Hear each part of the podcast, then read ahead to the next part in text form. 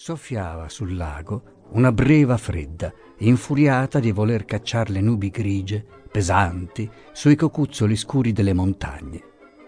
Infatti, quando i pasotti, scendendo da Albogasio Superiore, arrivarono a Casarico, non pioveva ancora. Le onde stramazzavano tuonando sulla riva, sconquassavano le barche incatenate, mostravano qua e là, sino all'opposta sponda austera del Doi, un lingueggiar di spume bianche. Ma giù a ponente, in fondo al lago, si vedeva un chiaro, un principio di calma, una stanchezza della breva, e dietro al cupo monte di Caprino usciva il primo fumo di pioggia. Pasotti, in soprabito nero di cerimonia, col cappello a staio in testa e la grossa mazza di bambù in mano, camminava nervoso per la riva, guardava di qua, guardava di là, si fermava a picchiar forte la mazza a terra, chiamando quell'asino di barcaiuolo che non compariva. Il piccolo battello nero con i cuscini rossi, la tenda bianca e rossa, il sedile posticcio di parata piantato a traverso, i remi pronti e incrociati a poppa, si dibatteva, percosso dalle onde, fra due barconi carichi di carbone che oscillavano appena. Pin! gridava Pasotti, sempre più arrabbiato. Pin! Non rispondeva che l'eguale, assiduo tonar delle onde sulla riva, il cozzar delle barche fra loro. Non c'era, si sarebbe detto, un cane vivo in tutto Casarico. Solo una vecchia voce flebile, una voce velata da ventriloquo, gemeva dalle tenebre del portico. Andiamo a piedi, andiamo a piedi. Finalmente il Pin comparve dalla parte di San Mamette. Olà! gli fece Pasotti alzando le braccia. Quegli si mise a correre.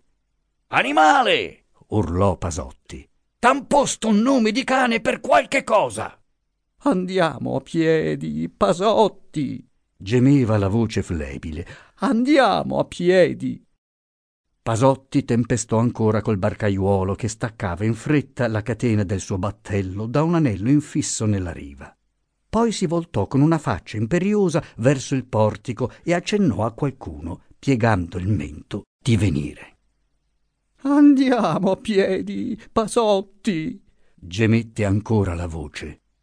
Egli si strinse nelle spalle, fece con la mano un brusco atto di comando e discese verso il battello.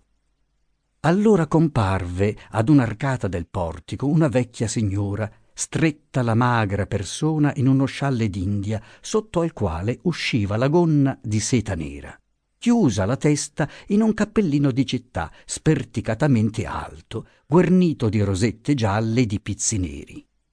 Due ricci neri le incorniciavano il viso rugoso, dove s'aprivano due grandi occhi dolci, annebbiati, una gran bocca ombreggiata di leggeri baffi. Oh, Pin, diss'ella, giungendo i guanti canarini e fermandosi sulla riva a guardar pietosamente il barcaiuolo. Dobbiamo proprio andare con un lago di questa sorte? Suo marito le fece un altro gesto più imperioso un'altra faccia più brusca della prima. La povera donna sdrucciolò giù in silenzio al battello e vi fu fatta salire, tutta tremante. Mi raccomando alla Madonna della Caravina, caro il mio Pin, diss'ella. Un lago così brutto. Il barcaiuolo negò del capo, sorridendo.